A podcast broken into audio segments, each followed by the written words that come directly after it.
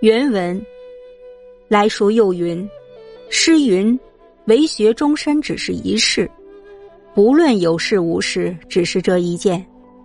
若说宁不了事，不可不加培养，却是分为两事也。切一觉精力衰弱，不足以终事者，良知也；宁不了事，且加体养，治之也。如何却为两事？”若事变之来，有事事不容不了，而精力虽衰，稍鼓舞亦能支持，则持志以帅气可以。然言动终无气力，避事则困惫已甚，不积于抱其气矣乎？此其轻重缓急，良知故未尝不知。然或迫于世事，安能顾精力？或困于经历，安能顾世事？如之何则可？宁不了事，不可不加培养之意。且与初学如此说，亦不为无益。但做两事看了，便有病痛。在孟子言必有是焉，则君子之学终身只是极易一事。义者宜也。心得其宜之谓义，能治良知，则心得其宜矣。故极义亦只是治良知。君子之筹作万变，当行则行，当止则止，当生则生，当死则死。斟酌调停，无非是治其良知，以求自谦而已。故君子素其位而行。思不出其位，凡谋其利之所不及，而强之之所不能者，皆不得为致良知。而凡劳其筋骨、饿其体肤、空乏其身、行拂乱其所为、动心忍性以增益其所不能者，皆所以治其良知也。译文。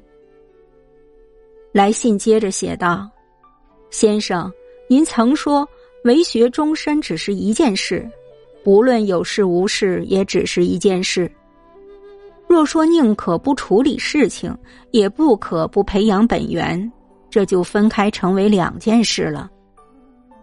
我以为，当感到全身精疲力竭，不能将事情处理完的，就是良知。”宁可不处理事情，也要去培养本源，这是致知；宁可不处理事情，也要去培养本源，这是致知。又怎么成了两件事呢？若碰到从天而降的不能处理的事情，即便精疲力竭，只要略加勉励，也能坚持下去。由此可知，意志还是统领着气力的。但是此时的言行举止毕竟是软弱无力，待处理完事情后会过度衰竭困乏，这不和滥用精力差不多吗？此间的重轻急缓，良知固然不会知道，然而有时被世事所逼，岂能顾及精力？有时精力疲惫不堪，又岂能顾及世事？这究竟怎么办呢？宁可不去处理事情，也不可不去培养本源。这句话对初学者来说也不无裨益。然而，把这看成两件事，就有了问题。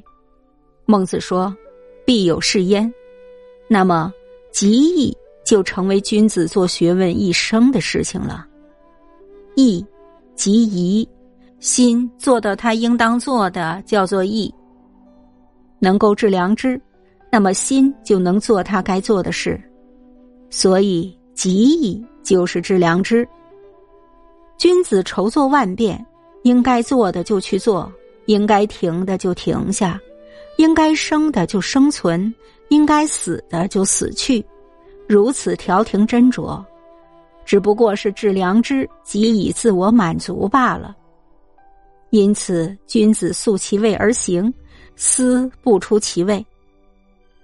大凡谋求力所不及的事，勉强做智力不能完成的事，都不谓致良知。